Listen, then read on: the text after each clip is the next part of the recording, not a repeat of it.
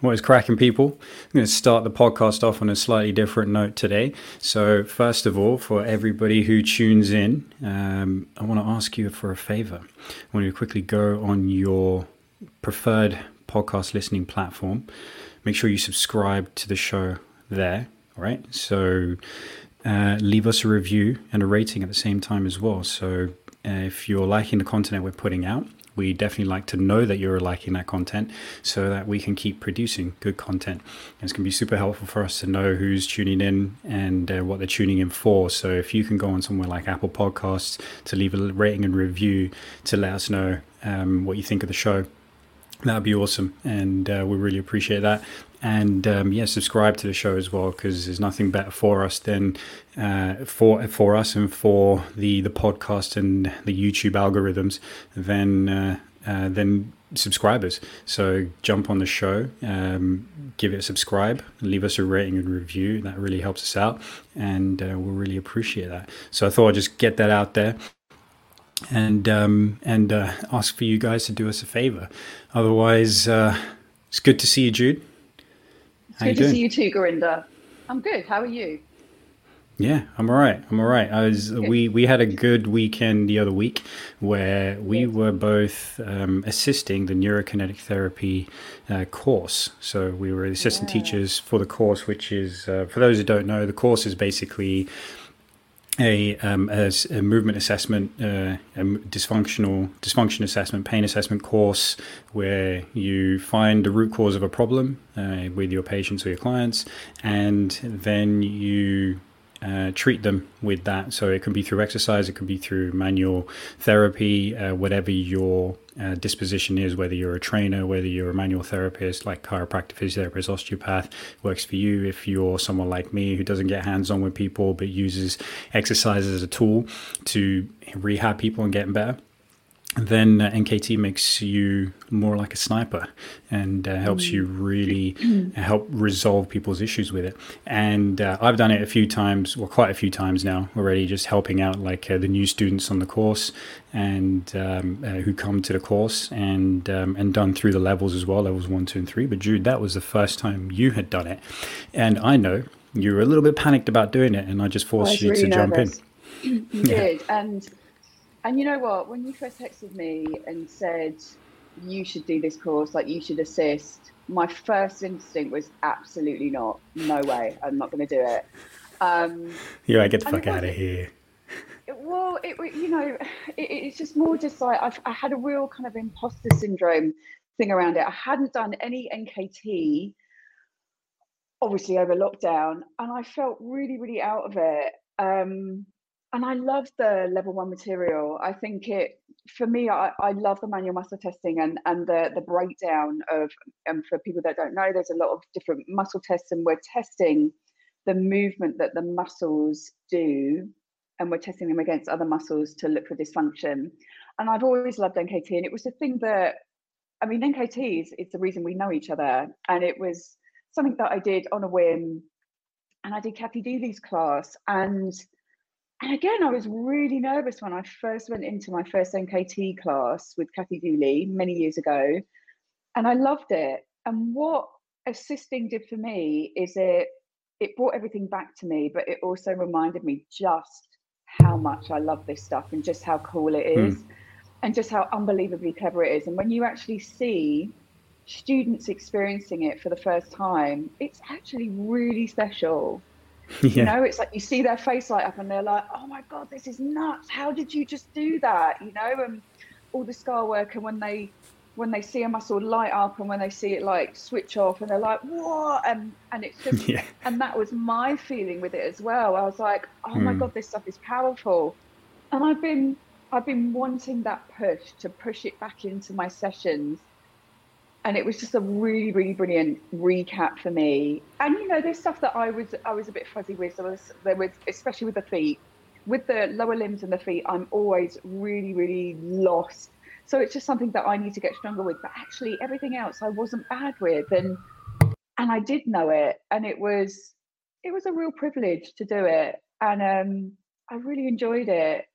I felt like I did when I did that first ever NKT level one course all those years ago with Kathy. And um, yeah, and I'm really excited to do level two this weekend and assist that as well. And I was really chuffed that that Simon asked me um, to do that as well. And I'm a bit like, and now I'm going into that feeling a bit nervous because I'm like, do I know the material? Can I remember it? But it's like you said, we he teaches it and then you go off and you teach it, and it's like, and it will come back to me. And I do a lot of it, and it is. And please correct me if I'm wrong, but it's the Vleemings sling systems, isn't it? Is that right? Is it based on on Vleemings, yeah. or is it just yeah, yeah, yeah, exactly. Yeah, Essentially, yeah, it's like anterior, anterior um, oblique slings, posterior oblique slings, um, lateral slings. Yeah. Um, yeah. Those are the three main ones that we Which cover. I know quite well.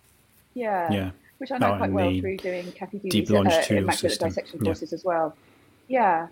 Um, so I'm really looking forward to that, and obviously intrinsic core which we cover in NKT level two, is, is is my bag. So I feel like I'm kind of in my happy space, and we're covering things like thoracolumbar fascia and stuff like that. So again, it's going to be this really lovely recap, and it's going to help me get better at my job. And you know what? If I'm lucky enough to do it again, I'll probably assist one and two whenever mm. Simon's in London or Kathy. Yeah. I would I would be honoured to do that. So yeah, yeah, I got loads out of it, and it just it really helped my confidence just in general, not just with NKT, but in general mm. as a teacher, I think it's I think it's really important to do things like that. And I knew that, and I said yes when you texted me because I knew it would push me out of my comfort zone, somewhere that I didn't want to want to go, that scared me, but at the same time I knew would make me better. Mm. Yeah, and that's just a prime example of like you know how you get confident in the thing you're trying to and get good at. Is like you don't just wait yeah. for it to be like, oh, I'll be, I'm confident again at doing the things. I know you just have to go and do it when you don't feel confident, and that builds that confidence. So mm. it's just skill mm. acquisition builds confidence. It's not thinking about doing the thing and thinking about the mm. right time to do it. It's the actual doing that gets you confidence. So yeah, yeah so kudos. So well done. Thanks. Yeah, it was, and it was just, you know what? It was actually just really nice to be around that community again I forgot mm. how much I missed it because you, you mm-hmm. and I, we were always at the study groups, and I always took so much away from them. But it was almost just being in that community as well, and and just being around people. It's like I'm, yes, I'm around my clients, but I'm not around like a community of people that often. So it was just actually really nice to sit with you and Sue, to sit with the students, have a chat, and and and dissect stuff as well. And mm. uh, yeah, it's just a really nice way to to spend time. So I'm looking for part of me's like, oh my god, it's a whole weekend. I'm going to be exhausted and I've got to go straight into work. But at the same time, I'm like, no, it's going to be good for you because you're going to be interacting with people, and that's not something that you do as yeah. regularly as you should. So mm-hmm. yeah, it was really cool.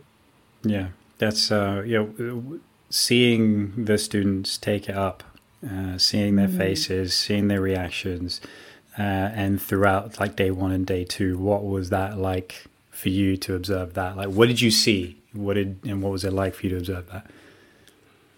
It, it, it's so interesting because it, it was much like my experience in that they're kind of mind blown at the, at the mind blown at the beginning, and they're mm. quite and some of them are amazing with their testing. Oh my goodness, they just picked it up like that, and some of mm. them were a little bit more hesitant, mm-hmm. and and I think it, it it kind of highlighted to them maybe some of their weaknesses in anatomy and that they knew that they needed to get better. And that's exactly how I felt when I first did the course.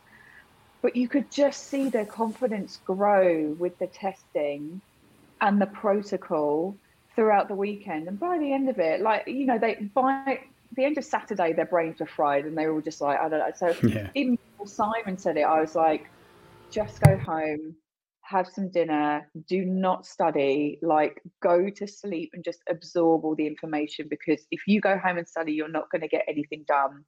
Just go home and forget about what you've learned. And then come back tomorrow. Simon's going to recap. You're going to feel refreshed, and then we'll carry on. And, and don't forget know, about what you learned. Just don't do any more. yeah, yeah, but yeah, that's what I mean. But you know, just just but, yeah. do forget it. Like your brain's going to start rewiring it or wiring it into your into you when you sleep. But mm yeah, I was just like, just just don't go and think about it. Like, just allow it to process, and come back the next day fresh. And and you know, and then Simon said it, and it was like, oh, good, I gave the right advice for you. Um, and uh, and then yeah, you know, they were all frazzled by Sunday. We were frazzled by Sunday, but everyone, I don't know, they, there was enthusiasm there as well, and it, it's it's lovely to see. It's an amazing experience because I remember that experience from when I did it. You're buzzed, but you're mm. exhausted, and then you're like, how am I going to incorporate this into my practice? How am I going to get it into my work? and it's and this is why we're there as well it's like this is why we assist so it, we can give them like tools that you know you incorporate it slowly you do you take the core and you do that or whatever some of them were mm-hmm. really confident and some of them were like how am i going to put this into my practice and it's like slowly don't feel like you have to change everything integrate yeah. it drip feed it and mm-hmm. then you get to you know, not where I am because I'm I'm still trying to figure it out. But then you get to Simon Jones level, and and he is amazing. So mm-hmm. you know, it's it's impressive. Yeah, exactly. Yeah. How just, did you find it? It was uh, it was good. It was really good. It was really good to be around people again who um, became yeah just entering into that community and all there to mm. learn. Um, good to be around people. Period. you know, around strangers and stuff. Absolutely. And, um, yeah. Absolutely. And then also in that capacity, I felt like I was like sandpapering off some rust, you know, it was like, because uh, it'd yeah. been, so January last year was the last time we'd assisted. And right. um, yeah, and on top of that, because I'm not been seeing people face to face as mm. well, um, like you're just doing the practical application of uh, NKT just wasn't there as much. So it was quite good to, it was quite good to just, yeah, just practice on people again, essentially, and um, and be like, oh yeah, that's what that feels like. You know, that was good. That was a good feeling, and it was just a process of uh, getting my head in gear for explaining things uh, well. Again, for any questions that came up and cropped up, and and um, making it resonate with the different kinds of people who were there. Mm. Um, so that was yeah, it was a really good process for that as well, and um, and yeah, it was a hot weekend, which was freaking awesome. It was the super sunny weekend, right? So very um, hot, yeah. Yeah, a lot of walking. Um, I did a lot. Basically, took me it took me about an hour and fifteen to walk from my place to the venue, and um, so I just did the walk there and back on both days. So I ended up walking like thirty kilometers each day as well, which is pretty cool. Nice. Not each day, uh, in total over the weekend, which is cool. And then um, yeah, it felt totally fried as well by the end of the weekend because it is challenging just to stay on the ball uh, for mm. for that amount of dura- for that duration. That was good to experience that feeling as well as just all that mental um, effort how it relates to how it turns into physical exhaustion as well, right? So you finished it finished the day, and I was like, I'm so tired, but I can't go to sleep. That like you know that's that that that tired feeling. Um, yeah. So that was that was pretty funny. So I was just like, just like in bed at nine o'clock on Sunday night, and then just be like, just just go to bed, man. Just go to sleep, please. Just go to sleep. Yeah. so, but you can't because you're thinking yeah. and you're wired, and you're going through everything that you went through through the day as well, right?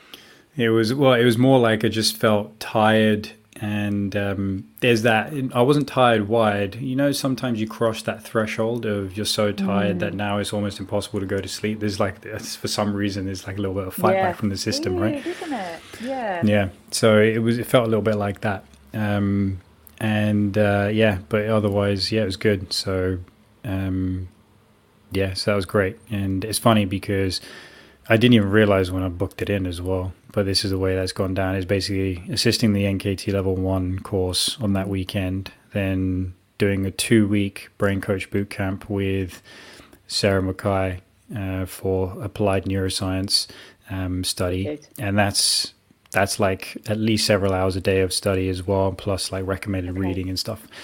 And then that's going to be bookended by NKT level two assisting on the weekend as well. And then I'm straight back into work. And I was like, holy shit, I did not, I, I didn't, didn't even think about that.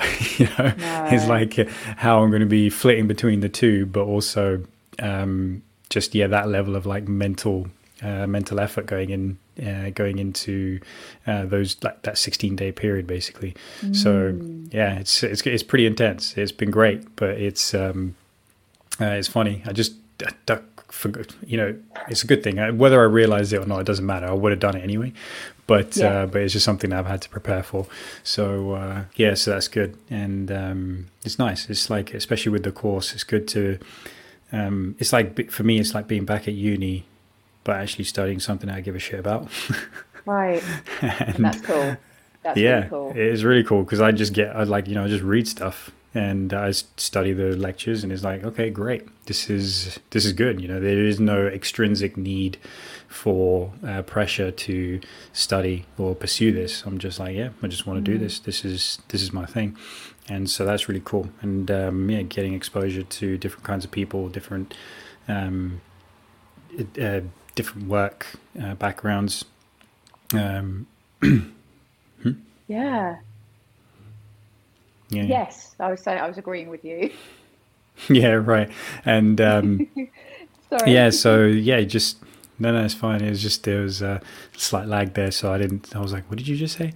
But it was uh, like you know, therapists, um, other like other people. Like I think there's only one person who uh, who works in uh, the fitness space.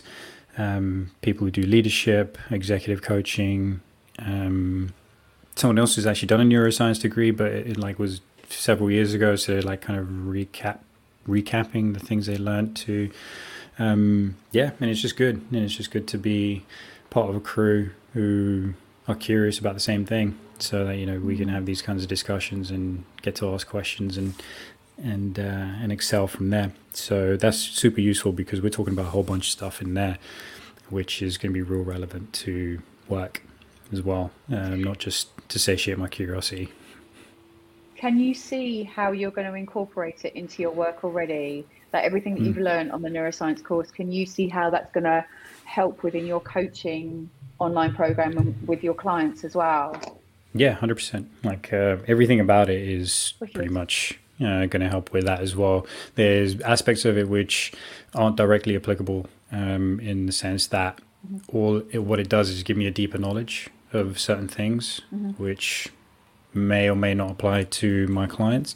Um, um, but nonetheless, it all helps me to have a better understanding of the human mind and the human body and yeah. the nervous system and how it's governing everything and how we can influence it and help people make change. So the kinds of things that we're really covering off are like you know a little bit of brain anatomy to start off with, and um, and processes of the brain networks and stuff like that. So we get to understand, you know, uh, functionally what's going on, and um, just uh, on that reductive level, just to just so it sets us up for understanding some of the more complex uh, topics around, say, stress and how like the neurobiology of stress works and um, neurobiology of emotions and thoughts and stuff like that. So it just gives us a little bit of an underpinning in that sense, but uh, also highly applicable too. So um, all the stuff we learn is not just like here's the neurobiology of it; it's also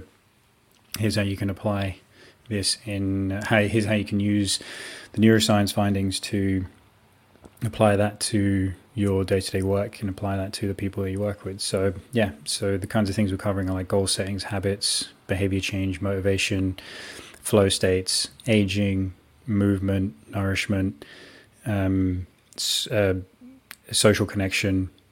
Um, yeah, I mean, basically, essentially, like neuroscience of mindset and and health, and yeah, we'd like you know the brain at the center of that model, but it mm-hmm. applies to you know just how you live your life essentially. So mm. it's a really good scientific grounding and all that kind of stuff. And so yeah it's been really really exciting. And uh, a lot yeah a lot of stuff to take in but it's but yeah totally totally valuable. Do you feel like you've got a grasp of everything or are you going to have to go away and dissect it a little bit more? And how does it work? Does are you at the end of this two weeks do you get the qualification or is it like right you've got to go off and do an exam and then come back and and recap with everything yeah work? we've got yeah so at the end of it you get an exam set and you've got um, I think well like six weeks to complete it um, okay. 80% pass mark and then um, yeah, it's not designed to trip you up. You can take it as many times as you want to to get mm. to make sure you pass, but you get a certificate of completion in um, applied neuroscience or in, in the neuroscience academy. So um, yeah, just to show that you know you've done something, and it's yeah. I don't know where it's accredited. I think definitely in Australia it's accredited because it's sure. run in that hemisphere, in that part of the world. Yeah. But um, but yeah, you do if you you don't have to, but if you want that accreditation, or if you just want to show that you've done a course in neuroscience and you've got to do the exam so and pass it and uh, get that certificate of completion. So Great. Yeah, so I will do that for sure. Um, yeah, just make sure, yeah, just make sure I have the evidence for the efforts for the last couple of weeks at least. Um, yeah, yeah. So yeah, it's cool. All of it is all of it's really useful. It's really well put together. Have you learned loads of new stuff, or had you read or heard about a lot of the stuff that was covered? Yeah, so definitely heard about a lot of the stuff that's covered already.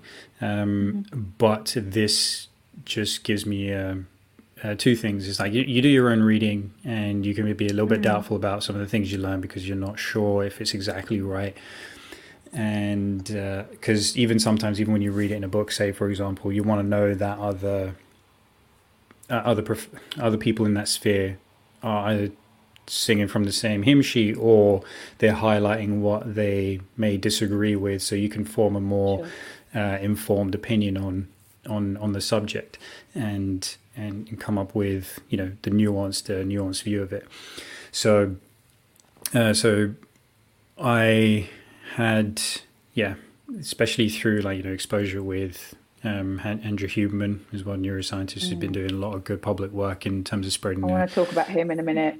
Yeah, yeah. Well, um, spreading the good word of um, neuroscience across across the globe and how we can use uh, how we can ha- the practical applications of the neuroscientific findings and how it essentially makes our lives better and mm. uh, so yeah so he's been really helpful and then some other things i've read like uh, for example steven kotler with the the flow research uh, collective all the work and effort they've done over the last 20 or so years to piece together what it is to be in a flow state and what can we what is a flow state and then what can we do to get into that flow state. And this is also touched on in um, sarah's course and then and so so having a little bit of a grounding in it helps me go into it with um, ability to gain a little bit more depth than I otherwise would. Instead of just being in there, being like, mm. okay, cool, I'm learning new stuff, and I have to really process that. I've already processed some of it, so I can go in on it a layer deeper, and that's really mm. helpful. Um, um, so yeah, but it's consolidating a bunch of things, and I get the opportunity to find out and ask where there might be some nuance to the things uh, that I have been reading, just to make sure you know you just don't take everything as gospel. And um, cool. uh, yeah, so it's been good for that. Um, just yeah, consolidate that what I already know and take it layers deeper, and so that I've got an even better understanding of what's going on and um, and there's lots and lots of material she's provided us to be like, hey, if you right. want to know more, delve into this because obviously we cover it in a way which is um, quite high level. She's very good at breaking it down into, hey, here's mm. like the the mechanisms for how this shit works, but it's quite complicated.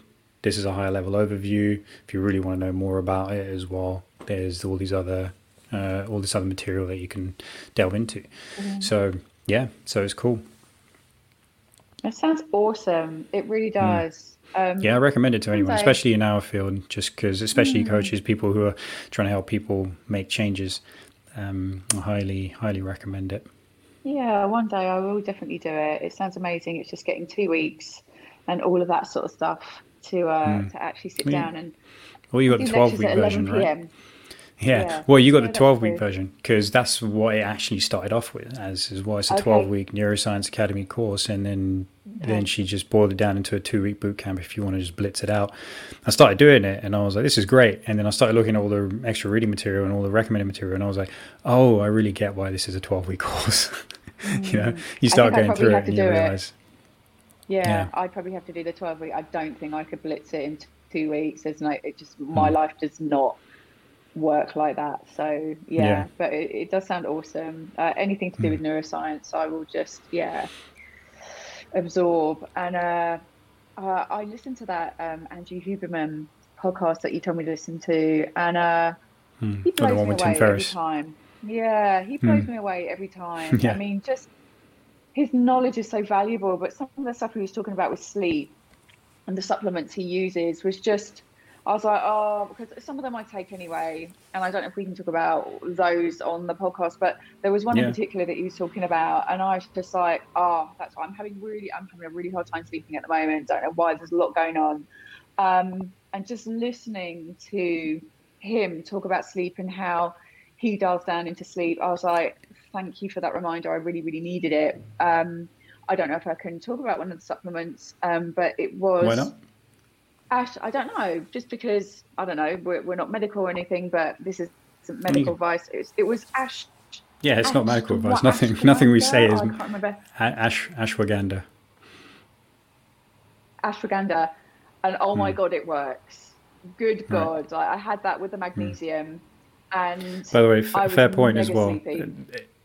Any anything we say is never medical advice, so it's uh, nothing nothing to be Yeah. concerned about with that as well. So if there is anything that somebody is going to be concerned about and they're thinking of applying whatever we've talked about, is like go and run it by the appropriate person. yeah, Is um, we're talking about personal someone. experiences and yeah, Yeah. and uh, things that we know work based on literature as well, but it's going to depend on every person as well. So we don't we don't we're not prescribers. We don't do that. No.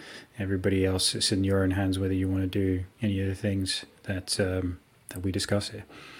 yeah, and um, and and so I, I, I got some of that just uh, for my own use, and it So straight away you felt the difference. I was Right. I was super drowsy off the bat, like you know, and and Dr. Huberman was like, I only take what is it again, ashwagandha. Is that how you say it? Ashwa- ashwagandha. Ash, ashwagandha, ashwagandha. yeah, Um, you just switch the um, letters. ashwagandha. That's typically me. Um, Sounds like you're going to start saying Wakanda soon. Yeah. Probably. Ashwagandha. Um, and you just go all Black Panther on me. and he was like, he only takes it when he really needs it, and I was like, Hmm. yeah, I need that. I'm gonna take that. And and uh and you know and and with the magnesium that you take to help trans transition you into sleep, it it worked really well, and um. Yeah, that, so that was super beneficial just in itself to listen to that podcast and have that recap. And then the yoga nidra, I was like, yes, I must get back on that. So I did. I've been doing yoga nidras this week, um, just before bed.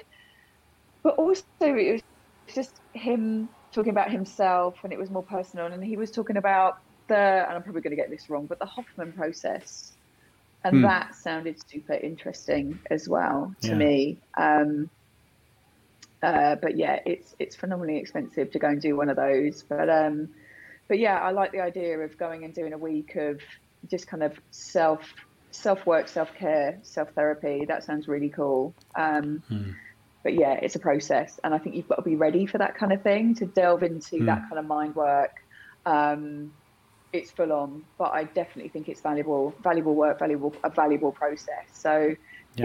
yeah, and that's the thing with with the Huberman's podcast is that you always take away so many things, and you can apply them into your life pretty much immediately, and they do work. The sleep Yeah. stuff's phenomenal, really. hmm Yeah, it's just because sleep is sleep is the best part of life. Sleep is the best part of life. I don't get enough of it, and it just it, it just it is like you say, it's the bedrock, and it's so important. And and and so I I'm I'm very I'm very sweaty about my sleep and how how I do it, how much I get. You know what I mean? you know what I mean? I'm very very like I'm quite regimented about my sleep, so it really annoys me when for whatever reason because there's a lot going on, things are stressful at the moment. I don't get enough sleep and and uh, and I'm, I'm just like because I put so much in practice to make sure that my sleep is good.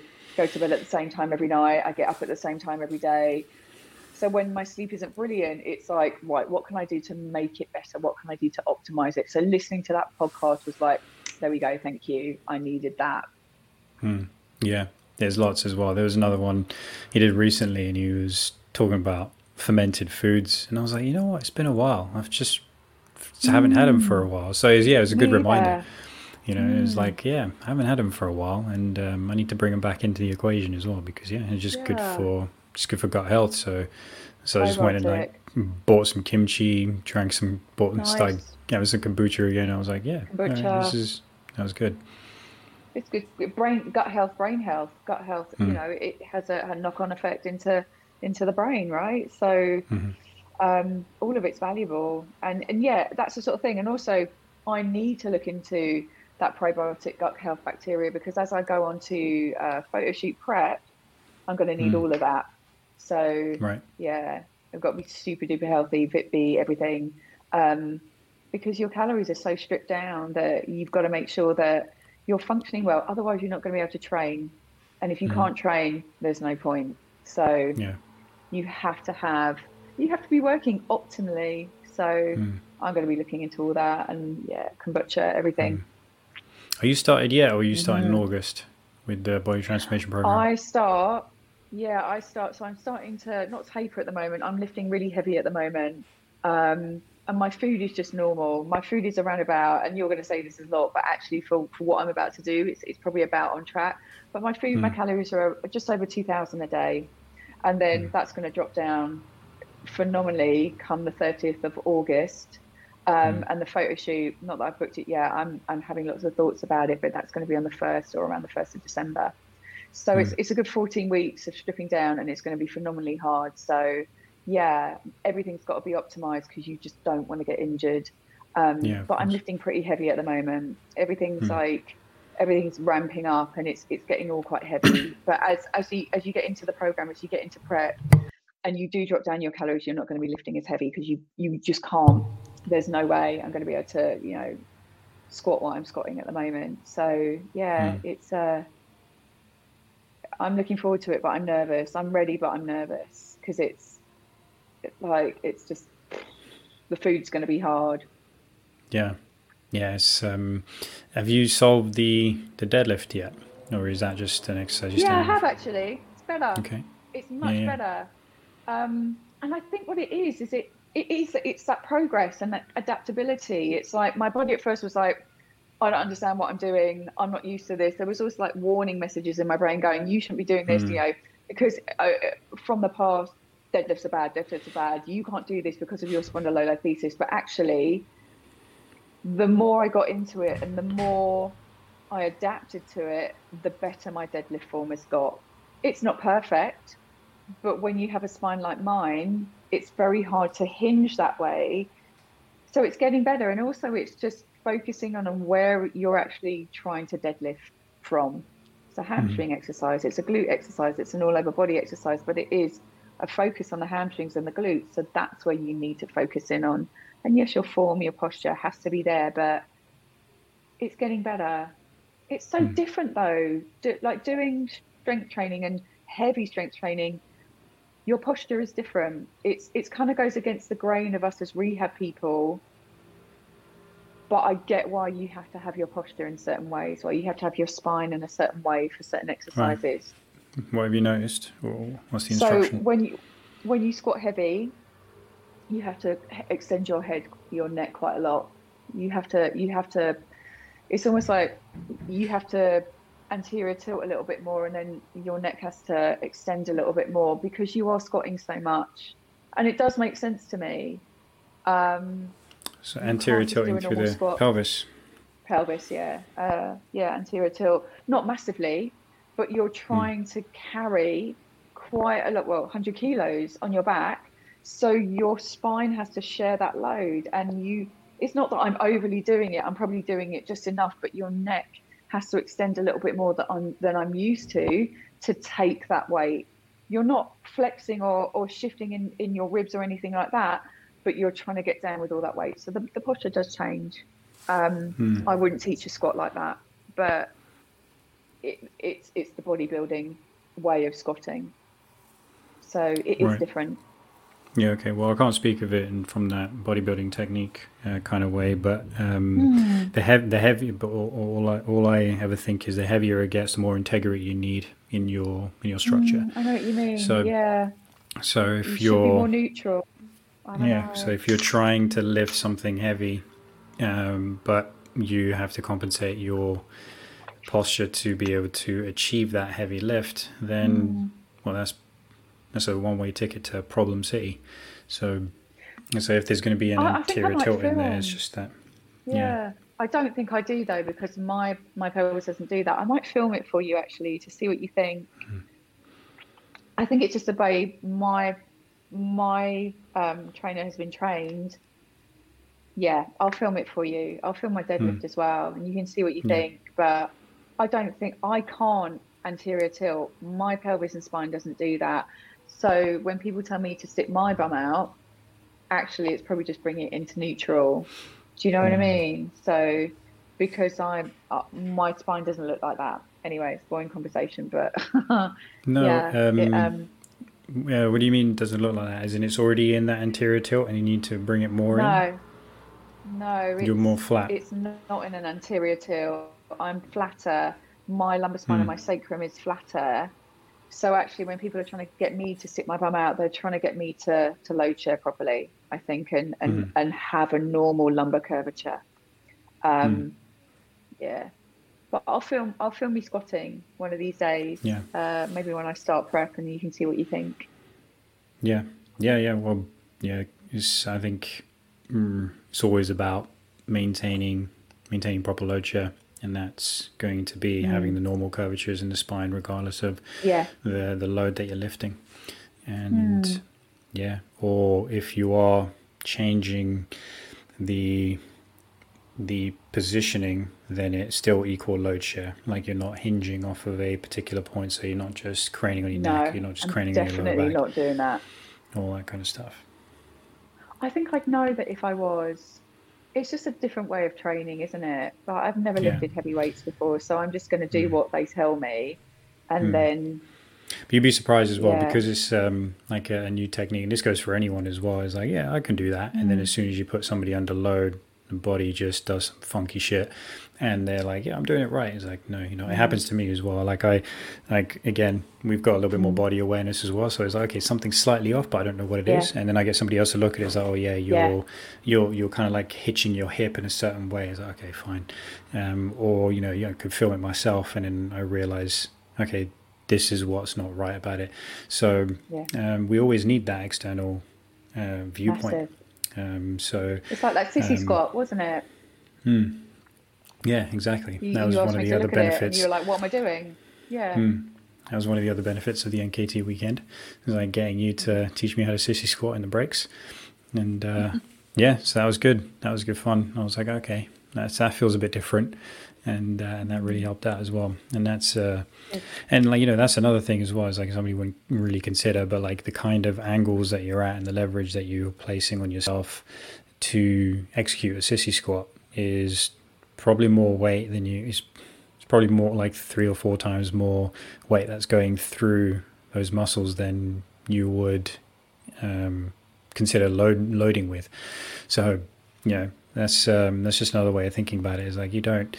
It's great to have weights. It's um, great to use weights, um, but for people are really apprehensive about using weights, is okay. Well, you're just gonna have to figure out a different way to getting that same stimulus, and um, mm. and the way to achieve that is basically leverage and time and attention, and changing your leverage. So with the sissy squat is essentially you're standing on your toes and you're bringing your knees forward and you're keeping your whole line straight from knees to hips to shoulders and and then basically trying to get your knees to essentially touch the ground and then come back up from there without breaking that mm-hmm. straight line from knees to hips to shoulders and it's freaking hard work and um, so it's a good little skill good little technique to work on it really yeah, dentures out your quads for sure and then yeah because i saw you in person for the first time in ages and then when you showed me i was like god mm. damn your quads it's like this is freaking massive. It's like you could kill someone with that. Don't say that. There's, there's nothing wrong with that. I'm like they're freaking impressive quads. I was like, geez, it's like that is epic. I'm not sure for for a lady having big quads is a good thing. Well, why not? It's, it's this henchness, man. It's uh, it's sick. I, for a lady. Actually, for a lady, I actually think that like my body shape is littler, so you see the hmm. definition mm. a lot more. So yeah, yeah. Um, but yeah, I can feel it. Like me doing all the heavy lifting has definitely strengthened up things like the sissy squat. I've been practicing a lot this week, and I've been practicing pistol squats as well, and they are massively stronger, hmm. hundred mm. percent. So yeah. and that's the nice thing is where everything feeding into each yeah. other, right? It's like in one yeah. one technique um, feeding into the next, uh, one taking you know, exercise from one domain, putting and then seeing okay, how does it affect this? And it's nice, it's cool when it does that. Yeah. Yeah. I love that. And and just everything together. Like I, I teach four Pilates classes a week where I, I do them on Zoom and I have to do them obviously along with everyone. And I just feel like everything's just melding and and helping, like you say, everything's helping everything else. Like my my heavy weightlifting is helping my Pilates. My Pilates is helping that. It's helping like the stuff that I like to mess about with. I just feel so much stronger and so much con- much more connected overall. It's insane. Mm. I've not done any running yeah. really. I've done a teeny tiny little bit. And I was saying it to my trainer the other day. It's like I have more energy at the moment, even though I'm busier, than I ever have done previously. Mm. So I think that's kudos to doing lots of strength training and less heavy cardio and having yeah. a better figure for it, which is crazy. But yeah. No, well, that's what having a better figure is, is basically putting on muscle mass and getting stronger.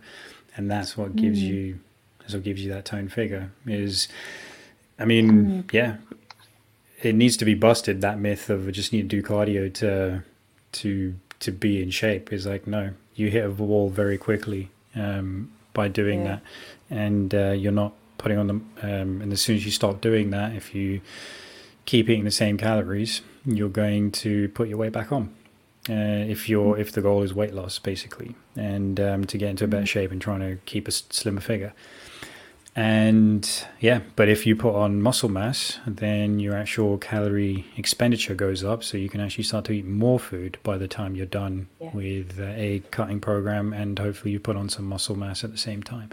Um, yeah. So if you're done it the smart way.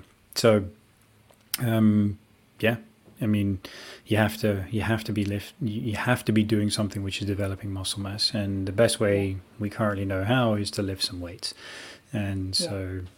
do that and um, or use you know I say it's the best way because it's kind of like the easiest way that we know how. But yeah doing body weight mm. obviously body weight training as well is just another way of achieve that as well. Yeah, so use, using your own body but this is again comes down to you know you get a little bit more creative with it in terms of leverage and time and attention and and things like that but it can still be done uh, for sure. And uh, yeah so yeah you're you're showing the way in that way as well. It's like, hey. I hmm. feel better, I'm stronger, I've got more energy, and I'm doing less cardio work than I've done in the past. Hmm. Back feels better. Everything feels more solid, yep. more locked in. Haven't got any shoulder mm-hmm. pain anymore. Forearms mm-hmm. feel okay. Hang on a minute. You know, it, it all feels pretty good. So yeah. But that's so the that's thing. It. It's like that's I want it. Yeah, I want it to stay like that. So optimizing nutrition, yes, it's going to strip down, but I have to make sure that I'm supplementing that with things like probiotics as well for me to make sure that I stay healthy because I've got a very busy schedule. Um, I've got a lot going on, plus mm. prep. That's full on, but it's exciting. Yeah. It's good. Yeah, amazing. I love that. And that's what exactly what I hoped for you as well, which was the strength training is going to be the missing piece for you yeah. with your back. And it's really mm. starting to starting to kick in. So yeah that's yeah that's amazing because obviously you do an incredible job of taking care of yourself anyway and then yeah. and you know your back's generally good but this just takes it to another level where you're like oh my god i got even yeah. more confidence in taking care of my back now and everything feels yeah. um, everything feels better body feels sturdy i feel more dense and mm. in in a way which allows me to get more out of life so this is freaking awesome sturdy is a good word it definitely feels mm much sturdier. But it also, and, and, this is what I love about strength training, which kind of blows my mind as well, is that it feels more mobile. Like I have more mobility and movement as well as stability and strength within my spine mm. because of the strength training, plus the Pilates, plus all the stuff that I mess about with. Um, but yeah, I was just thinking today as I was doing my training session that mm. I've just got to be careful that I don't mess about too much and do any silly jits rolls that's gonna just knock my neck out or anything like that. It's like shit's about to get real. It's like I cannot damage myself by doing thing anything. Oh, I'm just knock this up. No, no, no. Just just be sensible, and you know, just just be careful and warm up. You know, so that's my advice yeah. to myself. It's like don't do anything stupid because you will mm. injure yourself, and then you're going to not prep back. So yeah, I think um, what you said about um, feeling more mobile, which seems counterintuitive mm. to you from doing strength training. Well, this is what the great thing about building strength on a solid foundation does for you as well. So you've you've got this, you, you work on your stability regularly. You you like you know mm. the mobility is there, but you feel even more. You feel like you have more access to it, and uh, and yeah. the way I'd theorize that's going on is you're giving yourself more capacity with strength. So you build your stability, you build strength on top of that stability, and then you've got a lot more to play with mm. in terms of how safe your body feels making and executing movements. And um, any kind of movement and mobility is done off of a stable platform. So from the body's perspective, joint needs to be stable, and then you will have mobility through it. If the joint is not stable, you're not going to have mobility. So this is why people can hammer, hammer, hammer away at mobility work and never see a real difference over long term. They'll see, notice a difference for a few hours. Is like, okay, I can make a difference for a few hours in my say hip range of motion, so that I can drop into a good squat. But then a few hours later, it's gone. And um, part of the reason why is because the joint just generally just doesn't feel safe being um, where it is and so it gets stiffer and then you're constantly mm. working on mobility where really the thing you needed was stability. So as soon as you get your stability in your body and your brain goes hey i i'm, I'm the joint is joint is here. It's in the right place. You can do what you want now. And then you have that stability and uh, mm. you will keep your mobility. So you don't necessarily have to work on it. Like i barely work on my mobility because i just have access to it. You know i I because I keep on top of like stability mostly. So um, when you have that baseline and then you build strength on top of that, you're giving yourself a lot more room to play with, and your body feels even safer to do to be mobile, to move through the yeah. environment. So um, so for that, that's how people want it to work out. You need to stop hammering away at stuff which isn't getting you long term results. And nice. you need to start doing those things which make your joints feel safe, make you feel like you have more confidence in your body, not just for now, not just for the workout. Um, because you keep doing that, you keep hammering at that, then what you're actually doing is ebbing away, chipping away at your actual capacity over time. And then you start to wonder why you're breaking down. So instead, have that baseline, work that stability, mobility comes with that um, stay on top of those things, put strength on top of that, and then you're a freaking machine. You know. Mm, that's a really good advice. And and you know what? It, it's really interesting. Like you see a lot of hip mobility, mobility, mobility, mobility stuff on social media like Instagram. Hmm. Everyone's on this kind of uh, mobility train at the moment, and you know that while that's yeah. great advice and while it's great, it's actually you can't build that mobility unless you have stability and strength and mm-hmm. the breath work and the core and spinal stability. And so I feel like people are going in and get, trying to get all this hip mobility and, and do all these kind of range of motion exercises, but actually they need that stable platform first. They mm-hmm. need that pelvic stability and that intra-abdominal pressure work. And, um, and I feel like everything you said is like how I feel everything that you were talking about, it's like that's what I've just accessed. And mm. that's what's going to get better and better and better over not just the next three months on prep, but forever now. And I mm. feel like my body, fingers crossed, but I don't even feel like I need to cross my fingers because it's like I finally figured out how it all works. And and anything on top of that is going to be a bonus. You know, yeah, I could do hip yeah. mobility stuff, but actually, as long as you train the basics and you drill the basics, and you're doing your strength training and, and your breath work and your stability training, like you can add those little frilly bits on top, but I don't know, it, you know, that that's for fun, it, not for fun. I don't mean like that. I don't mean to take away from anything like that, but for me, it's like doing those really nice hip mobility drills. It's like, oh, that's that looks good. I'll have a little go at that, but that's not my mainstay. That's not my mm. main thing that I need to do. They're not my foundational yeah. work. Yeah. Um, do you know what I mean? Is that, does that make sense? It's like everything that I'm yeah, doing. You don't you don't need to be doing those things. Else. Yeah. Nah. Yeah, because it yeah. goes back to that point of if you're constantly doing the same thing over and over again, then something uh, mm-hmm. to try and try and keep what you've already got rather than build on it, mm. then that thing's not working. So you need to, yeah, you, you know, there's a cutoff point. So you need to go, you need to go beyond that. And um, yeah, you're a good example of it. Is like I don't need to do any hip mobility work because my hip mobility is fine. Um, even if yeah. I've done a heavy session of squats and a heavy session of deads because I've accessed my range of motion because my brain is happy letting me be in those ranges of motion. It's not taking it's not taking it away from me. So there's no reason for you to continually do those bits of home, those bits of work. Mm. And um, and so then the next thing is like, okay, if you do ever lose access to that mobility, it's like, okay, well, what have I been doing wrong? you know what's what's gone mm. differently so that um, it's been taken away from me and uh, yeah. then you assess that and then you start doing the right thing again and then you know it comes back so yeah um, yeah um, every time is uh, what you said stability stable platform mobility comes from that and then you build strength on top of that stable platform and then your yeah.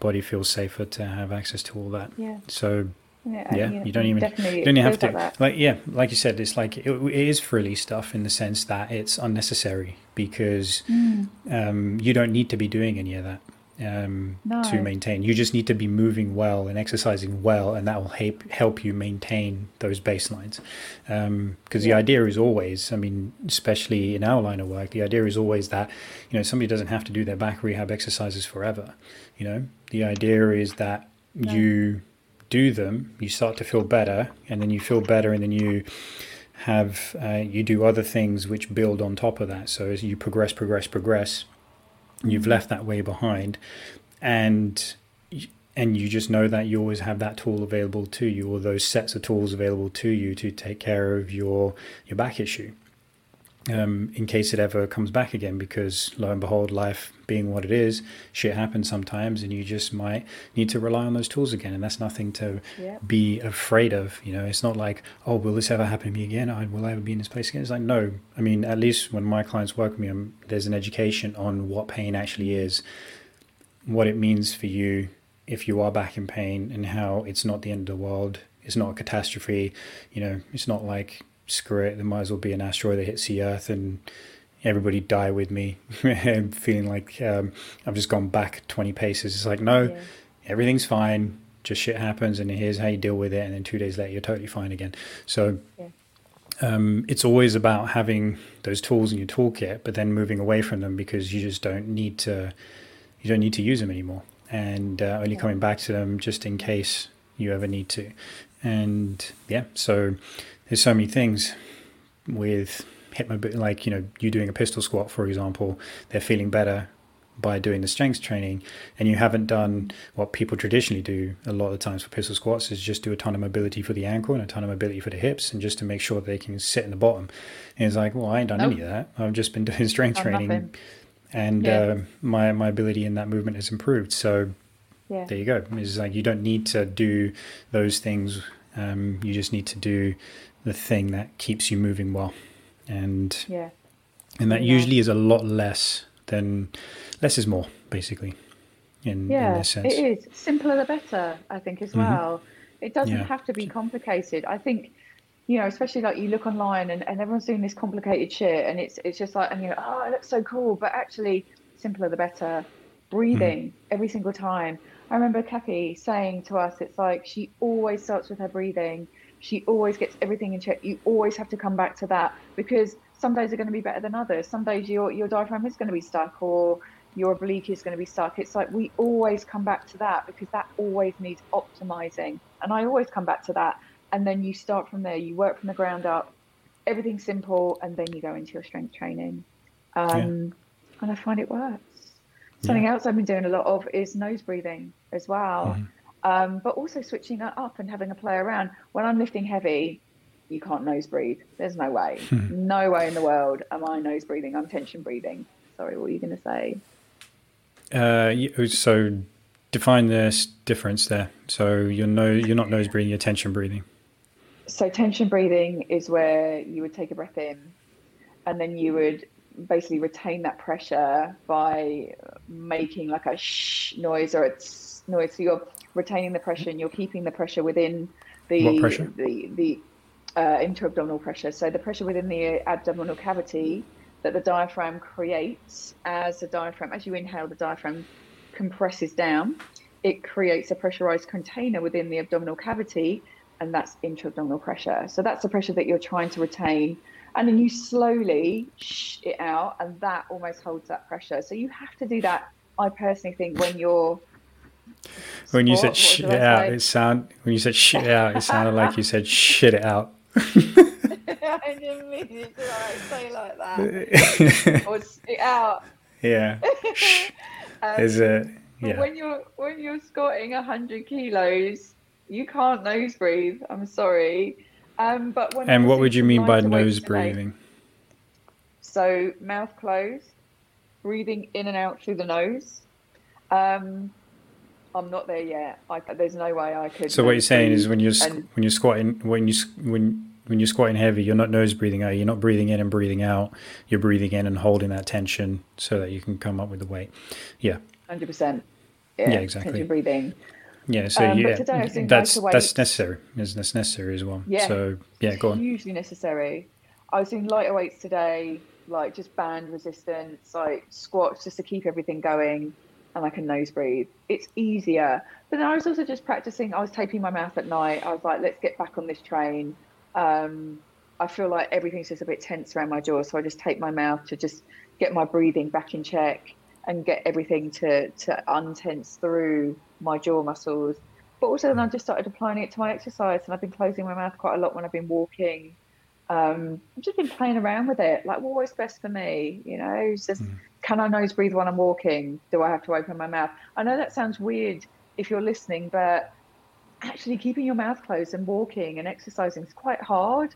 So it, it does take a bit of work to do to keep your mouth closed and walk quite quickly, um, or do weight training, light weight training. It is it, it is harder, but I was just playing around with it and seeing what I was capable of. You know, you you listen to the guys at Oxygen Advantage, and they're like, you should be nose breathing for most of the things that you're doing.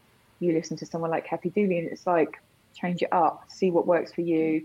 There's a time and a place for everything. So it's what I've been doing over the last week is just having a play about with it all.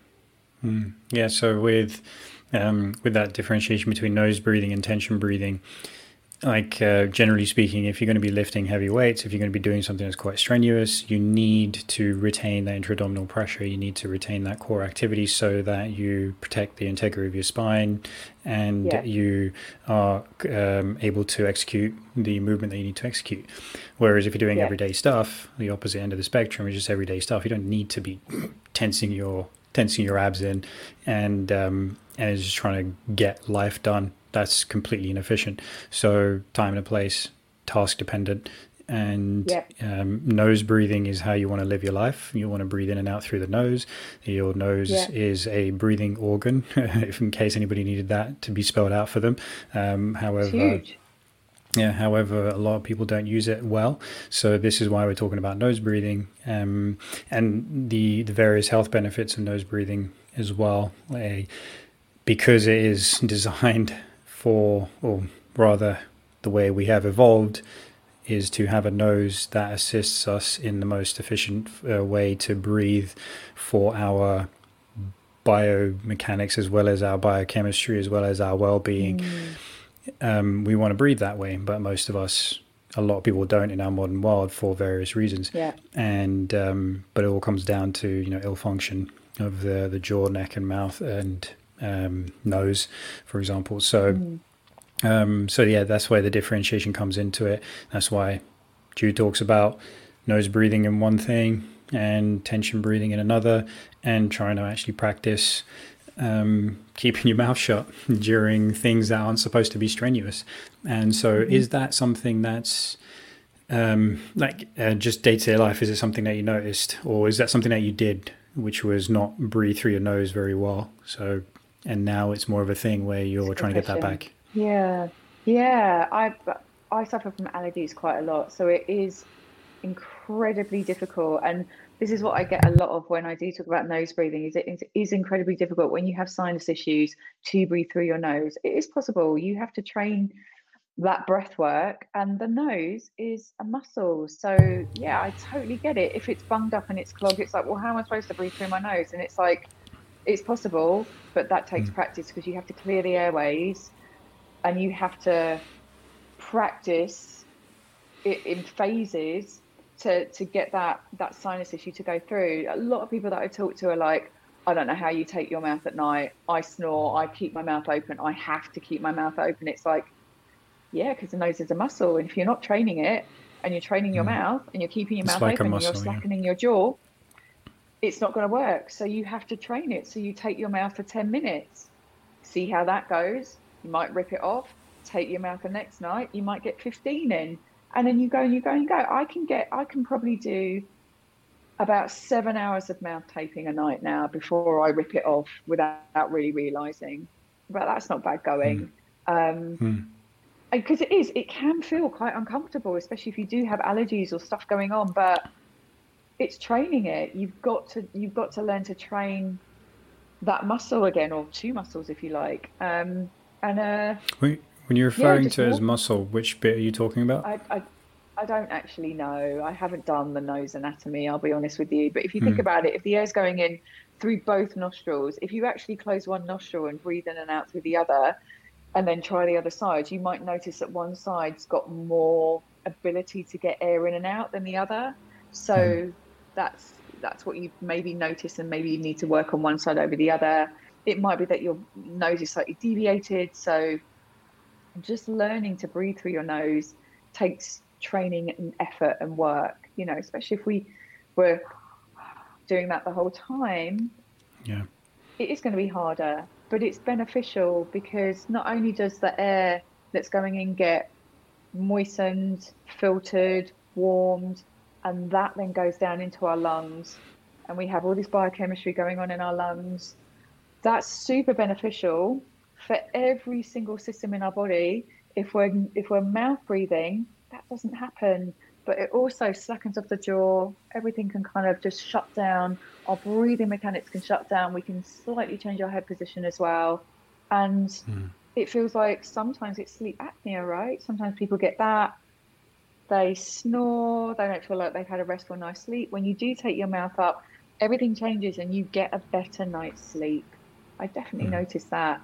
So that's yeah. why I've got back on that sleep train and doing everything like nose nose breathing, mouth taping, yoga nidra, taking my supplements. It's like my sleep needs to get back on track, especially with what I'm mm. about to do. Yeah, yeah, exactly. You need so, that yeah. recovery, right?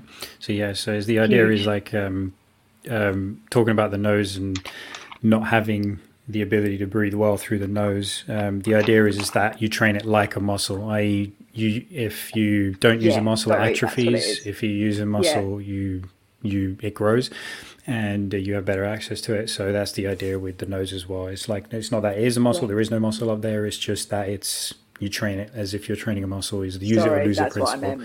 Yeah, yeah, basically. Um, uh, so yeah, and I for a lot of people, it just sounds strange to hear that you ta- you can tape your mouth when you sleep because first of all, it just sounds like a really uncomfortable thing to do to have tape on your mouth. But there is types of tape available which I feel like you know you barely got anything on your lips basically, and it's just like a mm. little strip. It doesn't have to be anything major. So there's you're not um, covering it all yeah. over like that. Yeah, exactly. It's not like you're in a Halloween. You're not like in a horror movie or something, and you just get. You don't have to put on a freaking N95 mask while you sleep. Yeah, none of that shit. Is uh, yeah. if anybody is doing that, then uh, yeah, you should have some pretty strong breathing mechanics potentially, if you're able to do that throughout a night. Um, Tiny little bit of tape, people. Don't worry. It's yeah, just little. Exactly. You can take it off. You can still breathe through your mouth. You can still yeah. talk. But try yeah, not exactly. to take your whole mouth up. Yeah, if you feel like you're going to die, you can literally just take it off. it's fine. You'll be okay. But uh, but there's other ways of practicing it. It doesn't have to be during the night. It can be while you're sitting no. around at home. Um, you can put it on while you're sitting around at home. So the reason you would recommend that is because if you're struggling with um, good breathing quality and breathing mechanics, then that is a way to uh, way to recover it. Um, is to tape your mouth shut and force yourself to breathe through your nose and just practice it, like you said, mm. like a minute at a time or something like that. Um, it could just be you don't even have to use tape. You could just you know just close your lips and just um, um, put your fingers on them just to know that they're closed and so you get that feedback as well as like oh really? They just sort of yeah, i mean it sounds stupid but just like you know you don't realize if you lose your position in an exercise because you start to get tired mm-hmm. from doing the exercise it's a similar sort of thing with the breathing. You don't necessarily realize that you'll start to breathe through your mouth you know i mean most people aren't necessarily paying attention to the fact that they're breathing through their mouth. So that's why you got to bring that little bit of awareness to it. So you just end up closing mm-hmm. your mouth and just you know stick a finger on your mouth and then just make it so that you're aware that you're not opening your mouth to breathe and then just keep constantly breathing in and out through the nose as best as you can. But there's also techniques that you can use to uh, unblock your nose if that's the first hurdle that you've got to get over. And yeah, um, correct so yeah, so there's certain things you can do to open up your sinuses, which sounds crazy. Is like how do you actually do that? But there's ways of doing it, um, and uh, uh, sim- very very simple techniques as well. I use it whenever I feel like just for whatever reason my nose is getting blocked up, and um, so you know just do um, what looks like a bit of a you know you pinch your nose and you sway. Um, that's I mean that's not the full instruction, but that's essentially what you do, and um, you mm. start to notice um, that you get that um, uh, airways opening up and then you're able to breathe in and out through your nose again. So you do that, and then it mm. makes life easier for you. So there's there's a bunch of techniques you can use, and it's not something that should be dismissed in any kind of way because because of the simple fact that you will be better utilizing oxygen. So if you've got any kind of fitness goals, you're actually going to become fitter just by breathing better mechanically through your nose, and um, so uh, just that fact alone, I think, should be pretty convincing that you become fitter because you're breathing in and out through your nose. You have more energy as well. It yeah. it, it basically regulates Massively. all the systems in the body. It helps mm-hmm. your cardiovascular system, everything, lowers blood pressure, helps with respiratory issues. It, you exactly. know, it, it is it's massive. So it, it, has so many benefits. It oxygenates the body better. You think, well, how does that work? But it it's the whole biochemistry that happens in the lungs when you are nose breathing, and there's just more chemical. It, it's just a better chemical process, and blood actually gets oxygenated better because of it. Um, so yeah, it's huge, and I and I do feel that even though my sleep is a little bit erratic at the moment. I've been I've been mouth taping for the last week, and I'm coping with my life, which you know is is important. So, mm. um, yeah, so it, it does. All of this stuff helps, and um, even as trainers, even as us too, that we advocate all this. It's like sometimes it does all fall by the wayside, and we do forget about it, or life gets busy and you you stop doing it, and then you remember, or you listen to Dr. Andrew Huberman, and you're like, oh yeah, I must do that. And um, and when you when you bring it all back in, it um, it's powerful and and it does really help. And sleep is the absolute number one thing for every single thing that you want to do. So yeah, make sure your sleep is optimized as often yeah. as you can. Yeah, exactly. And uh, for a lot of people, it's um, it's going to need to be optimized in different ways as well. There's like, you know some people might be night owls, some people might be early birds. Absolutely, yeah. Some people might exactly. be just you know, straight down the middle, just like yeah, um, yeah. just a normal sleeper. Other people, um, depending on like you know kind of work schedule, when you find yourself uh, doing your best work, those kinds of things. Um, so yeah, it's it's uh, yeah, it's just kind of taking into account all those different factors, but essentially, as you can yeah, as best as you can. Just yeah. try and sleep when it's dark and be awake when it's not. Because yeah. we are diurnal creatures. Between the hours of 12 and 4, yeah. Don't mm. look at your phone between the hours of 12 and 4 because that mm. can create a stress hormone, right? Is that what it is? Um, you create a well, stress hormone, stress response. Well, yeah, I mean, like, because our our life is based on a circadian rhythm. Um, so mm. when and when it's dark out, we're supposed to be basically winding down and asleep. And when it's bright out, we're supposed mm. to be opposite. We're supposed to be alert. And what's happening is the your your body clocks pick up on the fact that there's a day and night schedule if you've, um, especially yeah. if you've been trained and trained that properly. And mm. um, so basically, um, so then what starts to happen is if you're exposed to bright light in the middle of the night, when you know the in the dead of the night when there's no not supposed to be any light out. And if you um, and you're doing that for an extended period not like you know just wake up you had to turn the light on just to check something or go to the toilet and come back to bed nothing like that. It's like if it's if it's on for an extended period of time your phone counts as that as well because it's bright light very mm. bright light that's going into your eyes.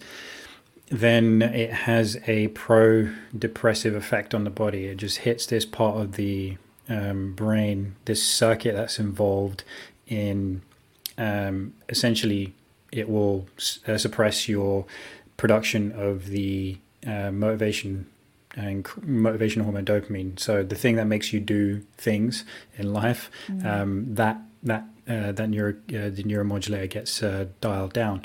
So basically, what that translates to is you're going to feel shit if you're going to stay up in the middle of the night often and have bright lights mm-hmm. overhead, especially on around you.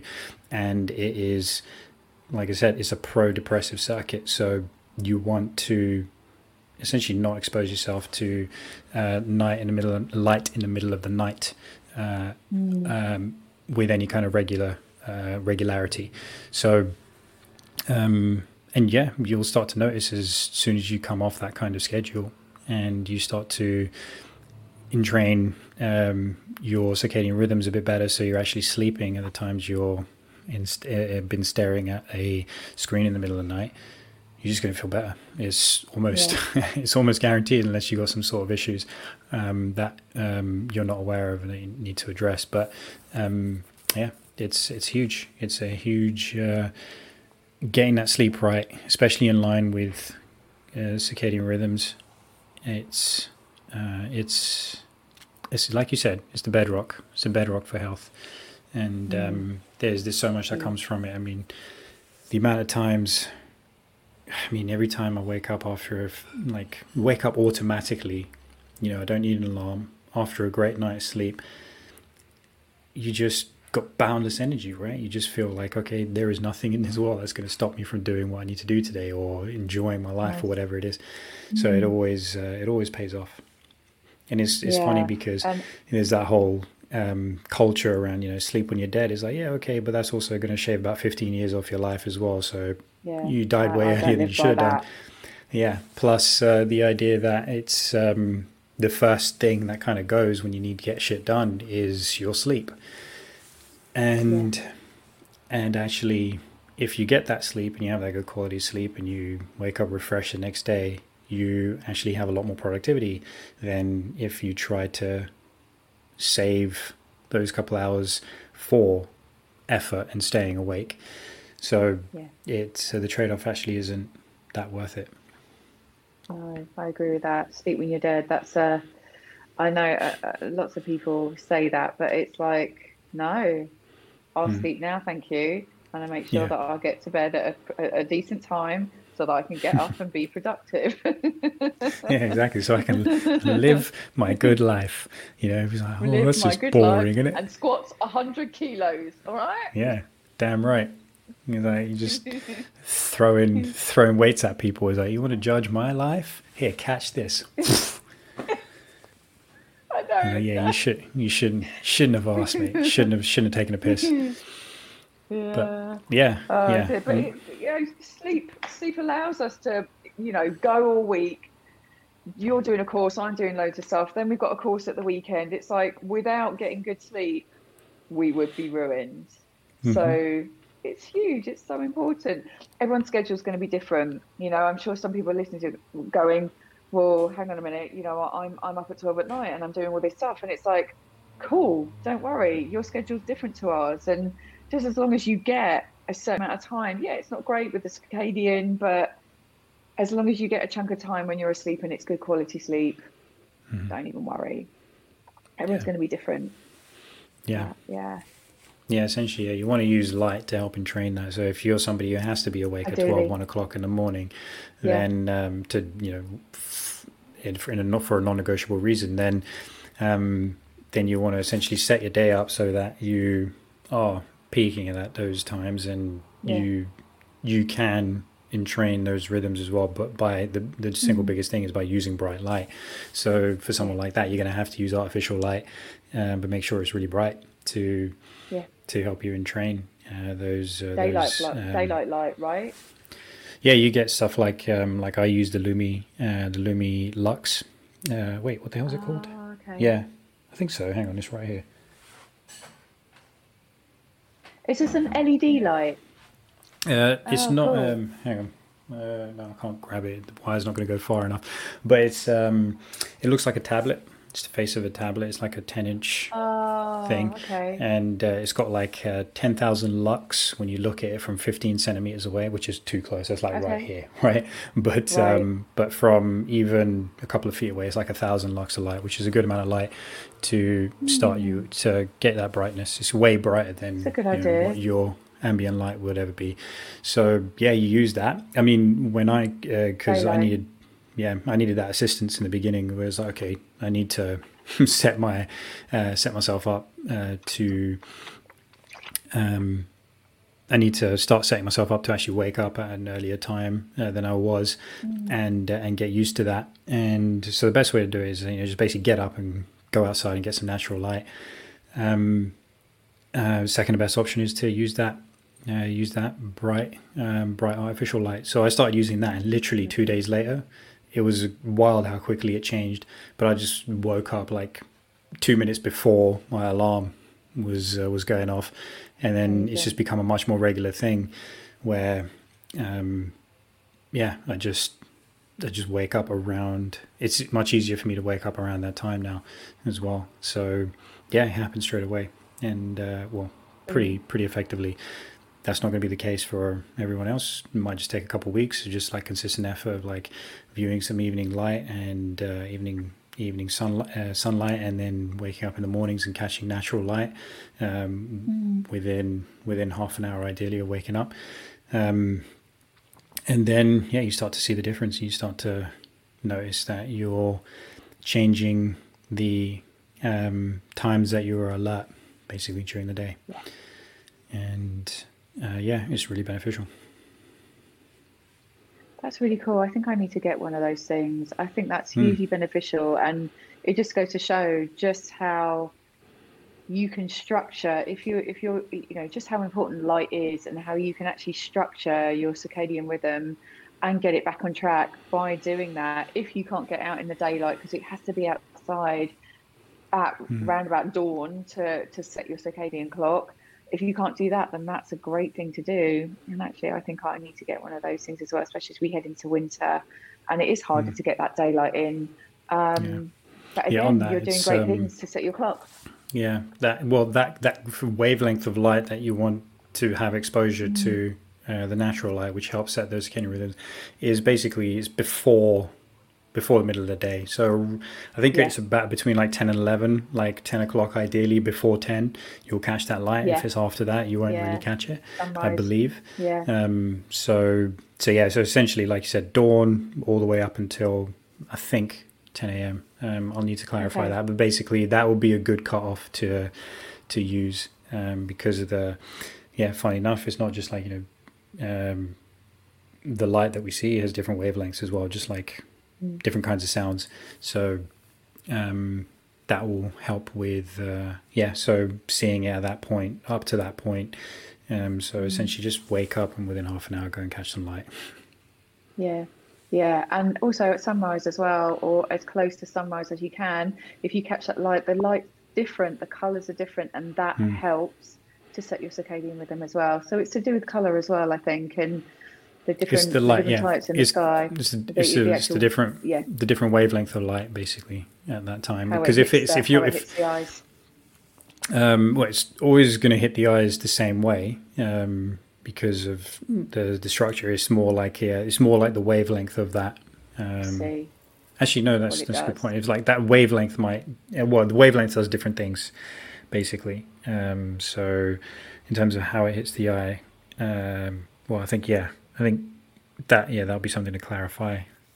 But it's essentially yeah. it's just it's, it's to do with the wavelength of of uh, uh, of the light and uh, so, as an example, if you were to view like afternoon light, basically, it's not going to actually make a difference to your circadian no. um, uh, entraining because that's when that process is at its weakest. Um, so okay. it's more to do with that specific wavelength of light, the stuff that you get at dusk, stuff you get at dawn, and a couple hours um, either before dusk and a couple hours after dawn as well when we say light as well, um, never look directly at sunlight or the sun. Obviously, just you're yeah. looking at the sky, not directly at the sun. So when we say looking at light, we actually just mean the hues, the colours of sunrise and sunset um, yeah. within the sky. But yeah. please never look directly at the sun. Just caveat that there. yeah, just just try it. It'll turn you into your best Robert De Niro impression, right? yeah, which mine's very bad. you just look like a really sad camel. a sad camel. Oh, thanks. Uh, that was great. Yeah, that's a good. That's a good. That was a good attempt at oh, uh, your, Rob, try my hardest. Robert De Niro face. Everything. So I do try. Tried a Robert, tried a Robert De Niro face, pulled off a sad camel. Excellent. Uh, story of my life, really. Tried tried to pull off one thing and actually just ended up being a chimp or a camel. So yeah. That's it. You, you keep being that chimp. You keep being that camel. Don't let anyone tell I you will. you can't be that I love a chimp. I'm such a chimp. I'm proud. I'm proud to be a chimp. Yeah. Where'd that yeah. come from? Um, uh, do you want the story of why I am a chimp? Well, it sounds you, like there's a story, it? so of course, of yeah, course, we want a story. a story. Everybody wants a story. So when, yeah, of course, when I was um, so when when my friends and I were in our twenties, and at a time where I used to drink alcohol, um, we were around our mate's house one night, and um, they all got out the red wine, and. Uh, and I can't I'm believe there's an actual clumsy. story for a specific event for this. This is great. All right, okay. Yeah, I thought, yeah. yeah. I, I, I'm I'm mega clumsy in life as it is. You know this right. about me, don't you? I'm quite clumsy. I just I just fall over um, with no reason at all.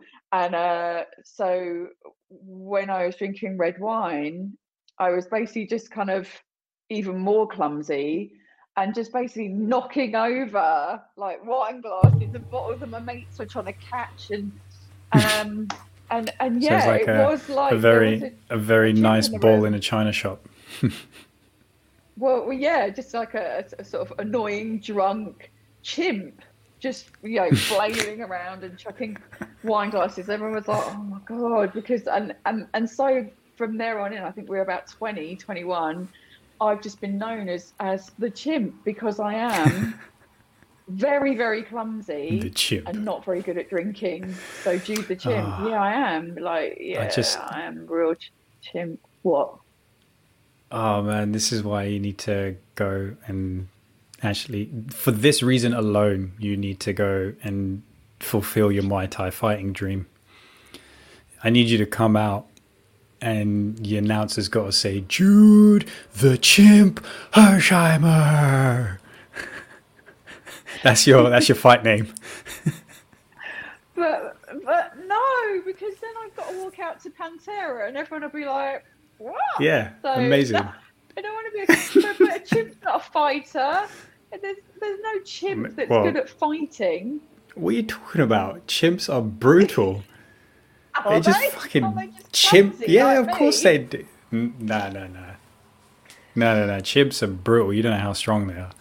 They just oh, chimp okay. fist the shit out of everything, and they'll just they'll just kill stuff. there you go. that face is becoming automatic for you. Sad camel.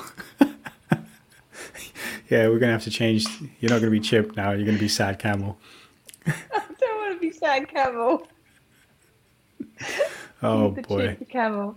Oh, um, no, I don't want to walk out. Uh, the chimp Hersheimer? No. yeah. Yes. It's not going to happen, D. It's it is done. It's it's it's written. so it has been said. So it so it shall be done. I'm not training for a fight. We don't care about that bit. We don't need you to train for a fight. We just need the announcer. We just need you to come out to that name. That's all we need. We don't. We don't need you to actually train. yes. Jim is here. Yes. Exactly. Got that oh fresh slog. The champ is. Oh my god. This is getting even better and better. We're gonna have your own walkout music. We're changing oh fresh. The champ is here to Jude Fresh, the chimp is here. Oh man! And then we've got an announcer announcing. This is this is like one of the. Turning into a whole This is what happens. Well, this is what happens when you know you just let imagination run wild a little bit. It's fun. This is what And, happens um, when our imagination runs wild. Just silly. Um, yeah, Yeah, so but there's it's great. that uh, sort of. If that's the story of why I'm a chimp, because I'm clumsy and never put red wine or glasses anywhere near me, like wine glasses, any kind of glasses or crockery. Just, just don't have me anywhere near that kind of stuff because I will So how do you eat? break it. oh, they're all chipped. If you ever came over to my house, like most of the plates and bowls are chipped. Bowls, they're You fairly sturdy, but I've managed to chip most of them. So you you just live in you just live with paper plates Yeah. and plastic cups and knives and forks, which No, aren't really no, I mean, knives and forks. Yeah, yeah, I mean, you know, that would be that would probably be the uh, the solution. But no, we just have chip bowls and plates and things like that. What are you going to do? Yeah. Don't well, me any anything expensive. Exactly. Hmm. Yeah. There you go, chimp. Yeah. Okay. Jude the chimp. Jude the chimp Hersheimer. On that note, Uh huh. Yeah. we shall call it. That is, ladies and gentlemen, that has been episode 65. And you've learned something real cool about Jude there. And uh, that's her new nickname. That's, we're going to, Jude the chimp. we've got a, f- no, Sure. um, Many a story the chimp on is Instagram here. will be made. Exactly. Yeah. yeah. Yep, there we go. So thank you for tuning in. Um, thank you for being on this ride with us. And uh, like I said at the beginning, please leave us a rating and review on uh, Apple Podcasts and subscribe to the show on your um, favorite podcast platform, whether that be Apple Podcasts or iTunes or Spotify or Google uh, uh, Google Podcasts, wherever it may be, and uh, YouTube as well. Please subscribe there and uh, we'll keep dishing out some content for you that hopefully you keep finding useful. And please share it with friends and family as well. Get the word out there. We'd love to uh, help out other people as much as we can as well with some of the conversations, and hopefully entertain a little bit as well with more Jude Chimp stories. Take care, folks.